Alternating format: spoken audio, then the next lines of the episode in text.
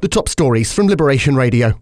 Number 10 says the Home Secretary does have the PM's confidence. It's been revealed that when she was Attorney General, she was investigated over a leak involving MI5. That's on top of recent data breaches before she resigned and was then reappointed by Rishi Sunak days later.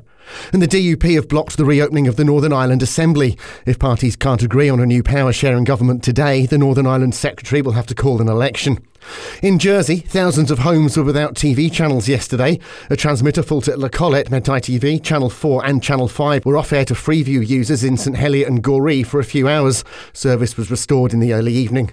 And they've approved plans to turn the old Bouley Bay Hotel into a luxury home. It'll include indoor and outdoor pools, a tennis court, eight parking spaces, staff accommodation, private cinema, gym and spa.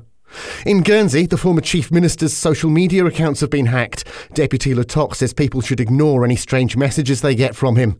And Alderneys Airport has reopened. A team was sent from the UK to repair a defect in the runway found during routine maintenance.